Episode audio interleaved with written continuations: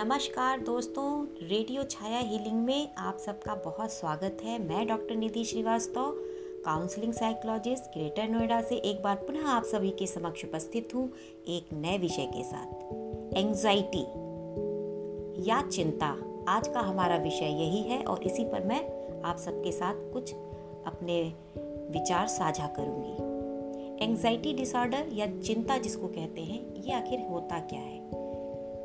क्या लक्षण होते हैं, कारण क्या होता है और इससे कैसे हम निजात पा सकते हैं। आज इसी पर थोड़ी चर्चा करते हैं। सबसे पहले, ये एंजाइटी होता क्या है? क्या होता है इसमें? यह एक मानसिक रोग है।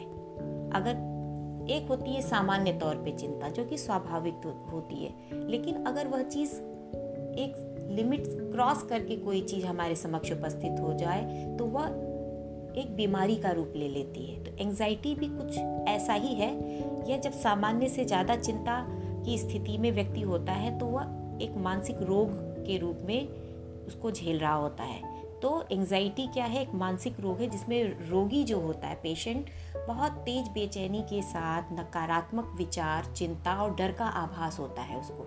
जैसे अचानक हाथ कांपना, पसीने आना इस तरह के लक्षण इसमें पाए जाते हैं। अगर समय पर इसका सही इलाज न किया जाए तो बहुत खतरनाक हो सकता है। मिर्गी का भी कारण बन सकता है और आगे चलकर रोगी अपना अहित भी कर सकता है, अपने को नुकसान पहुँचा सकता है। ये छोटी बीमारी लेकिन एक विकराल रूप लेती जा रही है। भारत में इसका अगर हम आंकड़ा देखें तो बड़े ही हैरानी करने वाले आंकड़े हमारे सामने आते हैं। भारत के अलग अलग महानगरों में लगभग 15.20 से लेकर वन सेवन परसेंट लोग डिप्रेशन के शिकार हैं। इसका एक बहुत बड़ी वजह नींद का पूरा ना होना। लगभग 50 परसेंट लोग ऐसे हैं जो अपनी नींद को पूरा नहीं कर पाते हैं। एक स्टडी के थ्रू ये पता चला है कि नींद न पूरे होने से शरीर में 86 परसेंट रोग बढ़ जाते हैं, जिनमें डिप्रेशन व एंजाइटी सबसे ज़्यादा है। जो देश इस समय विकसित हैं, उनमें भी लगभग 18 परसेंट जो यूथ हैं, वो एंजाइटी के शिकार हैं। और देख, इसमें ऐसा भी पाया गया है कि पुरुषों के मुकाबले महिलाओं की एंजाइटी महिलाओं के अंदर जो एंजाइटी है, वो ज़्यादा है। उसकी प्रोबेबिलिटी भी ज़्यादा है। स्टडी बताती है कि 8 परसेंट युवा एंजाइटी या डिप्रेशन के शिकार हैं, जिनमें जो शिकार है, उनमें बहुत ही कम ऐसे हैं, जो मानसिक स्वास्थ्य उनको प्रोवाइड होता है। मतलब एक तरफ़ तो प्रॉब्लम है, दूसरी तरफ़ उस प्रॉब्लम को दूर करने के लिए व्यवस्थाएँ नहीं है। या तो अवेयरनेस नहीं है, या अप्रोच ऐसी नहीं है। तो ये जो सिचुएशन है, बड़ी भयावह है और आने वाले समय में ये भयावह होती चली जाएगी। क्योंकि आजकल के जो आधुनिक लाइफ स्टाइल है, उसमें नींद का पूरा ना होना एक ऐसा रीज़न है जो बहुत सारी प्रॉब्लम्स को जन्म दे रहा है। तो सामान्य तौर पे अगर हम कहें कि सामान्य चिंता क्या है? अब देखो, सामान्य चिंता ये बाय बर्थ होती है। जब हम जैसे जैसे बढ़ बड़े होते हैं ग्रो करते हैं तो हमारी लाइफ में बहुत सारी चीज़ें डेली बेसिस पे आती जाती हैं। तो हमारे रोज़मर्रा के जीवन में कुछ सामान्य चिंताएँ होती हैं जो आमतौर पे हम उसको एक बीमारी के रूप में नहीं लेते हैं। लेकिन जब वो ज़्यादा बढ़ने लगती है तो वो एंजाइटी या डिप्रेशन का कारण बन जाती है। कभी कभी इसके नतीजे इतने भयंकर होते हैं कि उससे ट्रीटमेंट भी एकदम से नहीं हो पाता है और जो पेशेंट होता है, वो बहुत सारी समस्याओं से घिर जाता है, उसका परिवार घिर जाता है। तो ये एक बहुत बड़ी समस्या है। तो हर महीने अगर हम देखें तो बहुत सारे ऐसे लोग हैं, जैसे बाकी अपने जीवन के खर्चे कर रहे हैं, वो उनके तमाम ऐसे चीज़ हैं, जो जैसे बिल का भुगतान करना या जो उनकी ईएमआई e है उसकी चिंता नौकरी की चिंता परीक्षा की चिंता कुछ लोगों को स्टेज फियर है बहुत सारी चीज़ों को लेके घबराहट और चिंता होती है। एक स्वाभाविक चिंता होती है एक होती है कि घर कर जाती है। चिंता जो है उसके व्यक्तित्व का एक हिस्सा बन जाती है।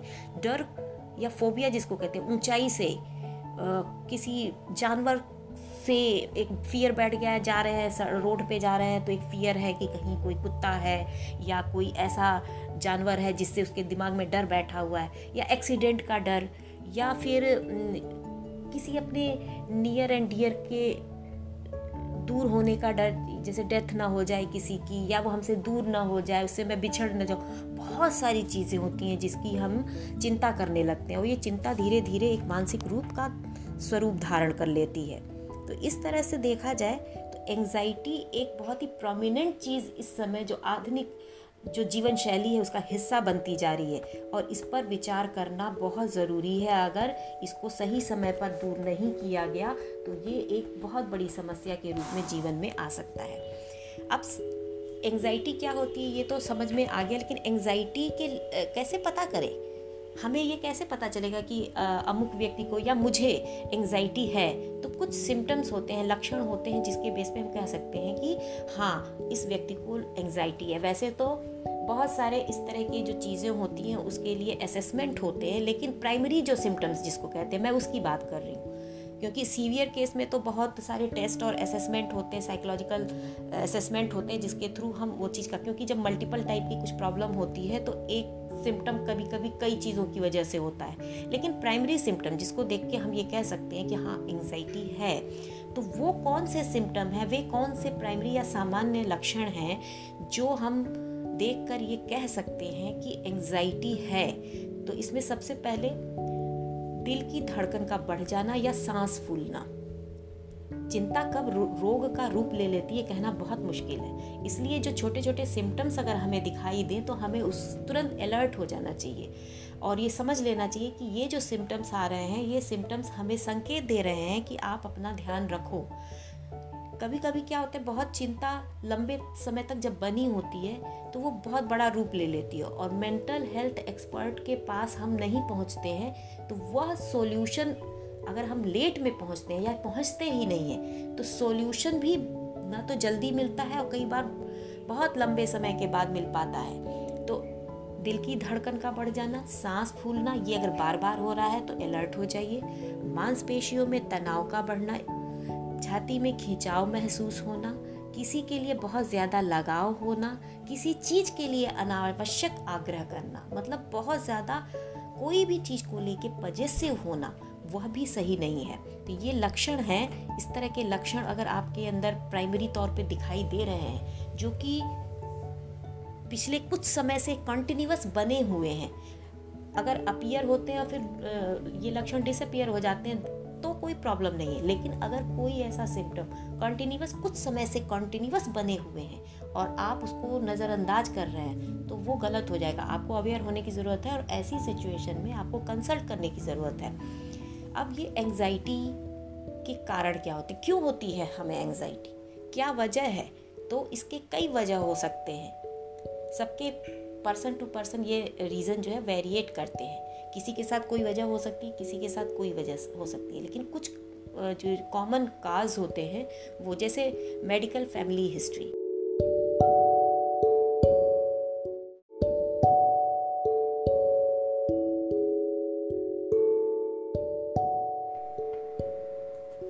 एंजाइटी के कारणों पे हम चर्चा कर रहे थे।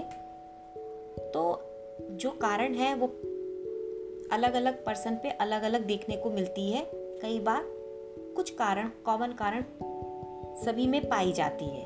तो एंजाइटी के जो कारण हैं वो कौन कौन से कारण हैं जिनकी वजह से एंजाइटी उत्पन्न होती है? तो सबसे पहला मेडिकल फैमिली हिस्ट्री कई बार क्या होता है कुछ लोगों के परिवार में पहले से ही मानसिक स्वास्थ्य को संबंधित कुछ रोगों का इतिहास रहता है।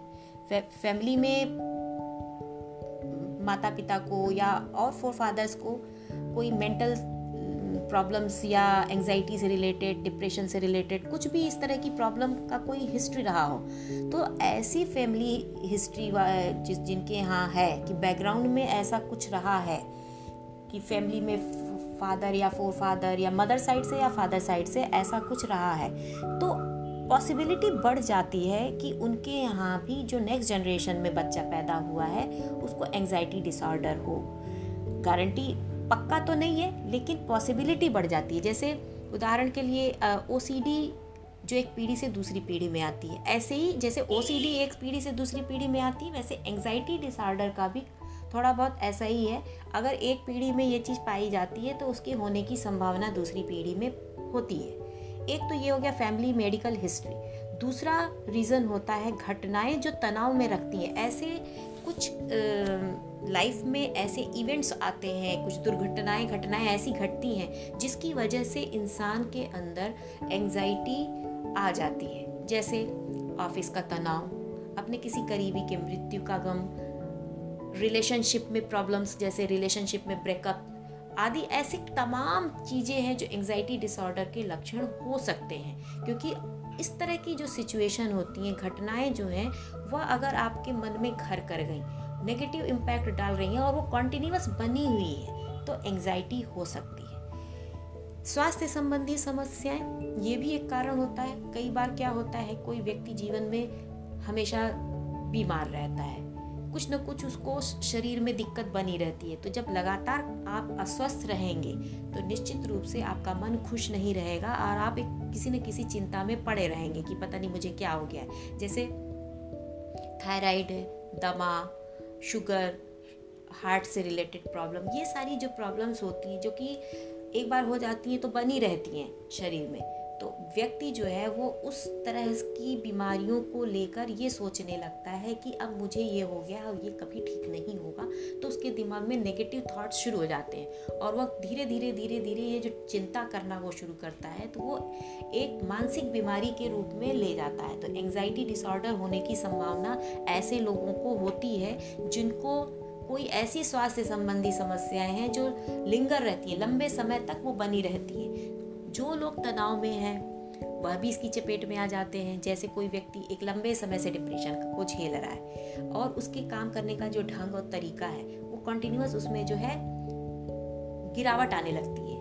तो वो एक सिम्टम है कि आप लगातार जब डिप्रेशन में हैं और काम करने में आपका मन नहीं लग रहा है, आपका काम करने का ढंग भी चेंज हो रहा है धीरे धीरे आप नेगेटिव जो नेगेटिविटी है उसकी तरफ़ आप बढ़ रहे हैं। तो ये एक रीज़न होता है आपके एंजाइटी का। इसके अलावा अगर नशे का सेवन करते हैं, कुछ एडिक्शन अगर है आप तो भी एंजाइटी के लक्षण पाए जा सकते हैं। किसी भी प्रकार को दुख भुलाने के लिए, कम करने के लिए, जैसे, अक्सर लोग क्या करते हैं, गांजा, शराब, अफीम, बहुत सारे दूसरे नशे हैं जिसका सहारा लेने लगते हैं। उनको लगता है ये लेने के बाद हम जो है, अपने दर्द और तकलीफ़ को भूल जाएँगे। पर ऐसा नहीं होता है। वो एंजाइटी का कोई इलाज नहीं होता है। लोगों को गलत फहमी है, वो इन चीज़ों को लेके अपने पेन को फील करना बंद करना करना चाहते हैं। जबकि इससे समस्या और बढ़ती है, कम होने के बजाय वो और समस्या बढ़ने लगती है। जैसे ही नशे का असर खत्म होता है, समस्या पहले से ज़्यादा महसूस होने लगती है। फिर आता है आपका पर्सनालिटी संबंधी डिसऑर्डर जब पर्सनालिटी डिसऑर्डर होता है, तब भी एंजाइटी की समस्या शुरू हो जाती है। कुछ लोगों हर चीज़ को बिल्कुल सही तरीके से करना चाहिए। क्या कहलाते हैं? ऐसे लोग परफेक्शनिस्ट उनको लगता है हर चीज़ सही से नहीं होगा तो सब गड़बड़ हो जाएगी। वो खुद भी वैसे ही रहते हैं और उनके इर्द गिर्द जो लोग होते हैं, उनको भी डिस्टर्ब करते रहते हैं। वो सोसाइटी में परफेक्शनिस्ट जो ऐसे परफेक्शनिस्ट कहलाते हैं, ये एक बहुत बड़ी खुद भी समस्या होते हैं और लोगों के लिए भी समस्या बन जाती है, क्योंकि ज़रूरी नहीं है कि चीज़ें उनके हिसाब से हो। जब ऐसा नहीं होता है तो क्या होता है? भाई ज़ाहिर सी बात है, हर चीज़ परफेक्शन दुनिया ही अभी परफेक्ट नहीं है तो उसमें हर चीज़ आप परफेक्ट ढूंढोगे तो वो संभव नहीं है। आप जैसे चाह रहे हो, वैसे ही सब लोग हो जाएँ या वैसे ही सब लोग काम करें। ये पॉसिबल नहीं है। ये एक मतलब ख्याली बोलाव है। आदमी सोच सकता है, हो नहीं सकता है। प्रैक्टिकल नहीं है ये। तो ऐसे में क्या होता है? आप जब ऐसा नहीं होगा तो दिमागी चिंता, दिमागी तौर पे जो है, चिंता पालना शुरू कर देते हैं और वो धीरे धीरे धीरे धीरे आपके घर, दिमाग के अंदर चिंता जो है वो घर बना लेती है। एंग्जाइटी डिसऑर्डर होता क्या है? जब चिंता, एक नॉर्मल चिंता का जो स्वरूप होता है, वो किस रूप में बदलता जाता है? वो आपके अंदर, शरीर के अंदर, दिमाग, मन, मस्तिष्क में अपना घर कर जाता है। वो परमानेंट हो जाता है आपके साथ। तब वो एंग्जाइटी डिसऑर्डर होता है। तो ऐसे जो रीज़न होते हैं, इन रीज़न्स की वजह से जब आपको पर्सनालिटी में इस तरह की चीज़ें आ रही हैं और आपको तमाम तरह के सिम्टम दिखाई दे रहे हैं तो आपको इसका इलाज ढूंढना है, आपको कंसल्ट करना है, आपको लोगों के साथ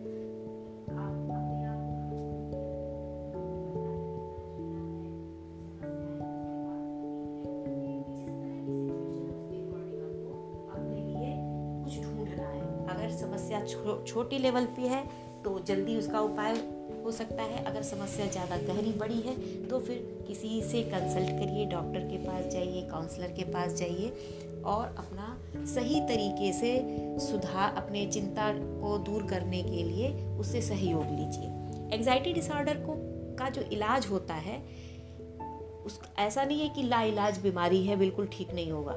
लेकिन इसको हल्के में नहीं लेना चाहिए। ये अगर आप लंबे समय तक इसको पालेंगे तो ये एक समस्या बहुत बड़ी हो सकती है। तो इसलिए अगर कोई लक्षण आता है तो फ़ौरन डॉक्टर के पास जाइए। इलाज के लिए किसी प्रोफेशनल डॉक्टर को दिखाइए। डिप्रेशन या एंग्जाइटी के इलाज दवा काउंसलिंग मिले जुले जैस, जैसी सिचुएशन होगी उसके अकॉर्डिंग वो आपको सजेशन देगा। अब इसके इलाज में बहुत सारे तरीके होते हैं, जैसे साइकोथेरेपी भी की जाती है कई बार। साइकोथेरेपी की ज़रूरत होती है तो साइकोथेरेपी से हो जाता है। जैसे कोई पेशेंट है तो वो एंग्जाइटी या डिप्रेशन जैसी कोई चीज़ उसके अंदर है तो हो सकता है वो अकेले रहता हो तो वो अकेले उसको नहीं रखना है। उसको लोगों के बीच में रहना चाहिए। नींद पूरी, नींद नहीं होती है तो कैसे उसकी नींद पूरी हो, उसके लिए व्यवस्था की जाए। नींद पूरी क्यों नहीं कर रहा है? नींद नहीं आती है या किसी और वजह से नींद डिस्टर्ब हो रही है? ये देखना होगा। खान पान कैसा है? उसकी लाइफ स्टाइल कैसी है? स्वास्थ्य सही रखने के लिए क्या खाए? ताज़े फल, सब्ज़ियाँ, अनाज, ये सारी चीज़ें वो अपने भोजन में किस तरह से लेता है, नहीं लेता है? तो उसके लिए ये सारी चीज़ों को देखते हुए सजेशन देगा डॉक्टर समझाएगा कि क्या खाना है, क्या नहीं खाना है जंक फ़ूड और तले भुने भोजन को अवॉइड करना। भोजन करने का एक समय फिक्स कर लीजिए। मतलब कहने का मतलब रूटीन जो है वो सही होना चाहिए। किसी भी वक्त खाने की आदत अच्छी नहीं है। इसको बदल देना चाहिए। सुबह से शाम तक का रूटीन आपका बिल्कुल सही होना चाहिए, जिससे अगर दिन भर का रूटीन सही होता है, तभी रात में अच्छे से नींद आती है। अनियमित समय पर भोजन करेंगे, उल्टे सीधे समय पर काम करेंगे तो उसका फ़र्क उसका इफ़ेक्ट कहाँ जाएगा? अल्टीमेटली रात में जब आप बिस्तर पे जाएँगे सोने तो आपको नींद नहीं आएगी। और एंग्जाइटी भी बनी रहेगी टेंशन भी रहेगा, उसी में आप जो है, अपने शरीर को भी ख़राब कर रहे हैं, मन को भी ख़राब कर रहे हैं, सब कुछ आपकी लाइफ डिस्टर्ब हो रही है। तो ये सब चीज़ें आपको करनी है। और इसमें एक सबसे एंग्जाइटी में एक म्यूज़िक जो होता है वो बहुत अच्छी थेरेपी के रूप में आजकल आ, आ गया है। माना जाता है कि अगर आप लाइट म्यूज़िक सुनते हैं तो आपका दिमाग मन शांत होता है। तो संगीत जो है वो स्ट्रेस को ना सिर्फ़ कम करता है बल्कि ख़त्म कर देने की भी ताकत है। संगीत से ब्लड प्रेशर हार्ट रेट तनाव सब दूर हो जाता है। जब भी आप एंग्जाइटी या डिप्रेशन जैसा कोई चीज़ आपके सामने आ रही है हल्के लक्षण के समय ही आप म्यूज़िक थेरेपी लेना शुरू कर दीजिए। बहुत ज़्यादा उसके बारे में नहीं पता है थेरेपी के बारे में नॉर्मल आप संगीत सुनिए, जो भी कूल संगीत, ऐसा एक्साइट करने वाला नहीं नॉर्मल शांत संगीत जो होते हैं, वो सुनना चाहिए। ख़ास तौर पे जो हमारे इंडियन क्लासिकल म्यूज़िक्स में चीज़ें आती हैं, वो राग जो हैं, वो हमारे मन पे, दिमाग पे बहुत अच्छा असर करती हैं। तो इस तरह से आप संगीत का इस्तेमाल करें, व्यायाम करें, प्रतिदिन थर्टी मिनट तक अगर आप एक्सरसाइज व्यायाम जिसको कहते हैं योग प्राणायाम ये सब करते हैं सुबह शाम सैर कर, करते हैं अपनी दिनचर्या में योग को ज़रूर शामिल करिए। तो ये सब करने से आपका जो स्ट्रेस लेवल है वो कम होता है आपकी एंजाइटी में जो लक्षण दिखाई दे रहे हैं वो सब चीज़ें धीरे धीरे धीरे धीरे कम होती चली जाती हैं और पूरी तरह से आप स्वस्थ हो जाते हैं। तो एंजाइटी डिसऑर्डर आज एक आम समस्या बन गई है और इस समस्या का सबसे बेहतर विकल्प रोकथाम है, न कि इलाज। हम कोई चीज़ को इलाज के लेवल तक क्यों ले जाएँ? जब हमें प्राइमरी लक्षण दिखाई दे रहे हैं, तभी उसको रोकथाम, उसको प्रिवेंशन पे हम काम करें। तो ज़्यादा बेहतर होगा, क्योंकि कोई चीज़ इस लेवल पे चली जाए कि अब हमको उसकी इलाज की ज़रूरत हो। उससे बेहतर है कि हम उस स्तर स्टेज पे काम करें कि हमें उस इलाज तक की ज़रूरत ना पड़े। एंजाइटी डिसऑर्डर के विषय में सबसे गंभीर बात यह है कि एंजाइटी डिसऑर्डर का पता नहीं चलता और किस स्टेज पर है और कितने समय में, में गंभीर हो सकता है इसके लक्षण को लेकर लोग जागरूक नहीं होते और अगर जाग अगर कुछ महसूस हो तो निश्चित रूप से सबसे पहले आप डॉक्टर को कंसल्ट करिए। तो ये था आज का हमारा विषय एंग्जाइटी डिसऑर्डर आशा करती हूँ कि आपको ये जो छोटी छोटी बातें मैंने बताई हैं उससे आपको लाभ मिलेगा अपने जीवन को सुंदर बनाने में। और अवेयर रहिए स्वस्थ रहिए खुश रहिए। धन्यवाद।